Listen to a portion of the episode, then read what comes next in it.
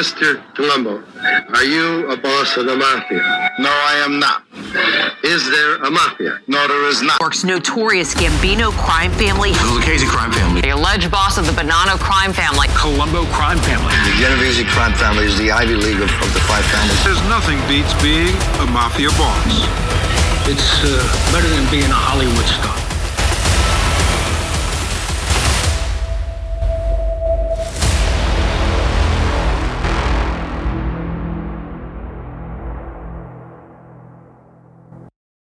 You are listening to This Day in the Mob, a daily mafia podcast bringing you the biggest events from this day in mob history. As always, I am your host, John Curran. Today is July 12th, 2022, and we are going back 43 years to the day to see what happened on this day in the mob. Mob boss Carmine Galante was gunned down back in 1979. Since then, the men who ordered his gangland execution have gone unnamed. Tonight, for the first time, there's been a major breakthrough in that case, one that could blow the lid off one of the underworld's best kept secrets. Steve Powers reports.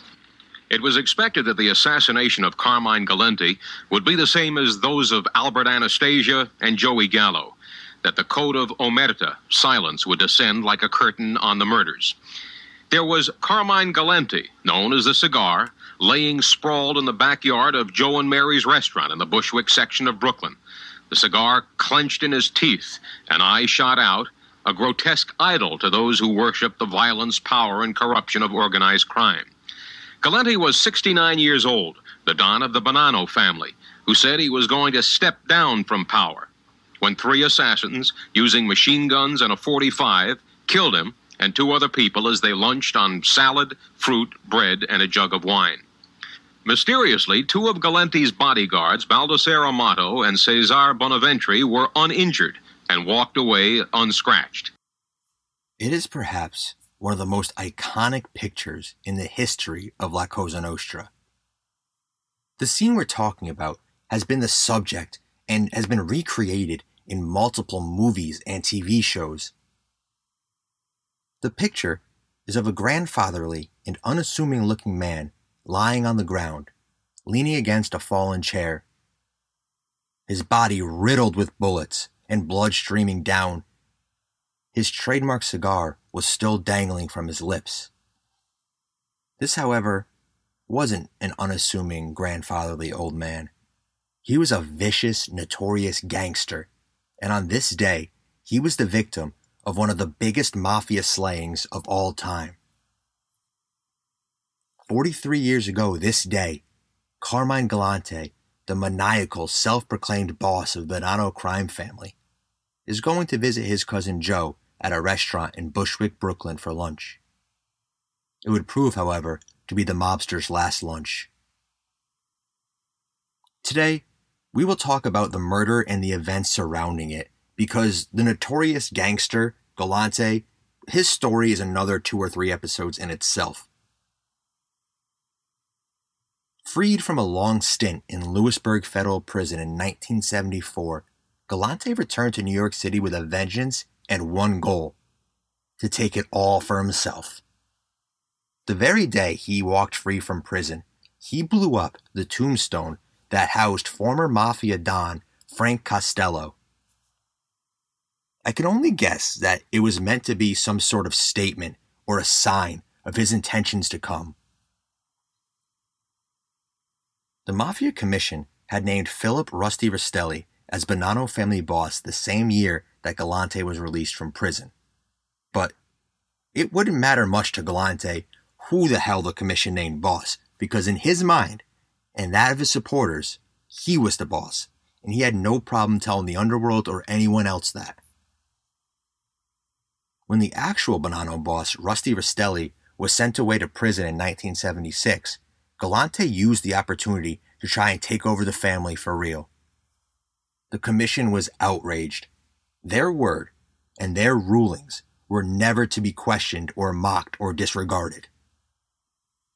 This alone could have been a death sentence for anyone in the underworld, even someone as powerful as Galante.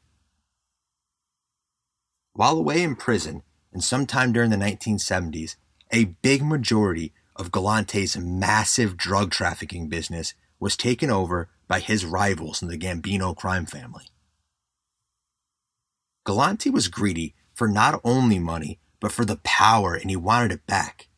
The drug scheme was worth millions and millions a year, but the power and the control that the drug scheme could generate was key for Galante. So in 1978, Carmine Galante organized the assassination of the eight very high ranking Gambino crime family members who stole his drug business. The problem for Galante was he did this without any permission whatsoever from the mafia's ruling panel. The commission viewed this egregious show of disrespect as the final straw for Galante. He was wild. He was uncontrollable. He was disregarding the rules. But maybe what they feared most was he was gaining a lot of allies in the Sicilians. Galante was being warned by some to kind of fall back or risk being assassinated. However, the egotistical Galante claimed the commission didn't have the guts to kill him. Rusty Rastelli, the real family boss, was pushing for the commission to take out the unhinged gangster. After the unsanctioned murders, the disregard of their rules, and the brazenness of his power grab, the commission agreed and decided that Galante was to be taken out once and for all. Bonanno powerhouse captains came together to take out their self proclaimed boss. These captains included Rastelli loyalists like Joseph Big Joey Massino and Dominic Sonny Black Napolitano. Also in on the hits were Napolitano and Massino's rival captains in the Bonanno family, like Sonny Red. But for his reasons to take out Galante is he had his eyes on the boss's chair for himself. Now, Galante, like, as I mentioned before, was a major narcotics trafficker, and he used his connections from the drug trade in Sicily to re- recruit a group of Sicilian men known as Zips to be in his crew. And these Zips were known to be extremely violent, capable, and a bit reckless, not unlike Galante. So the captains knew when they were taking Galante out that the first step is they had to get the Sicilian Zips on their side or risk going to war with them. The two most powerful Sicilians they needed and ultimately would convince to sell out their boss were Cesare Bonventre and Baldo Amato.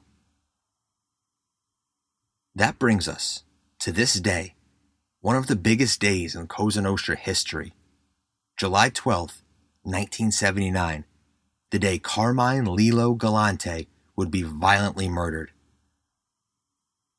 According to Bonanno soldier and future cooperator Frankie Lino, the three masked gunmen who stormed onto the patio of Joe and Mary's Italian restaurant this day 43 years ago were Bruno Indelicato, Russell Moro, and Dominic Trinchera.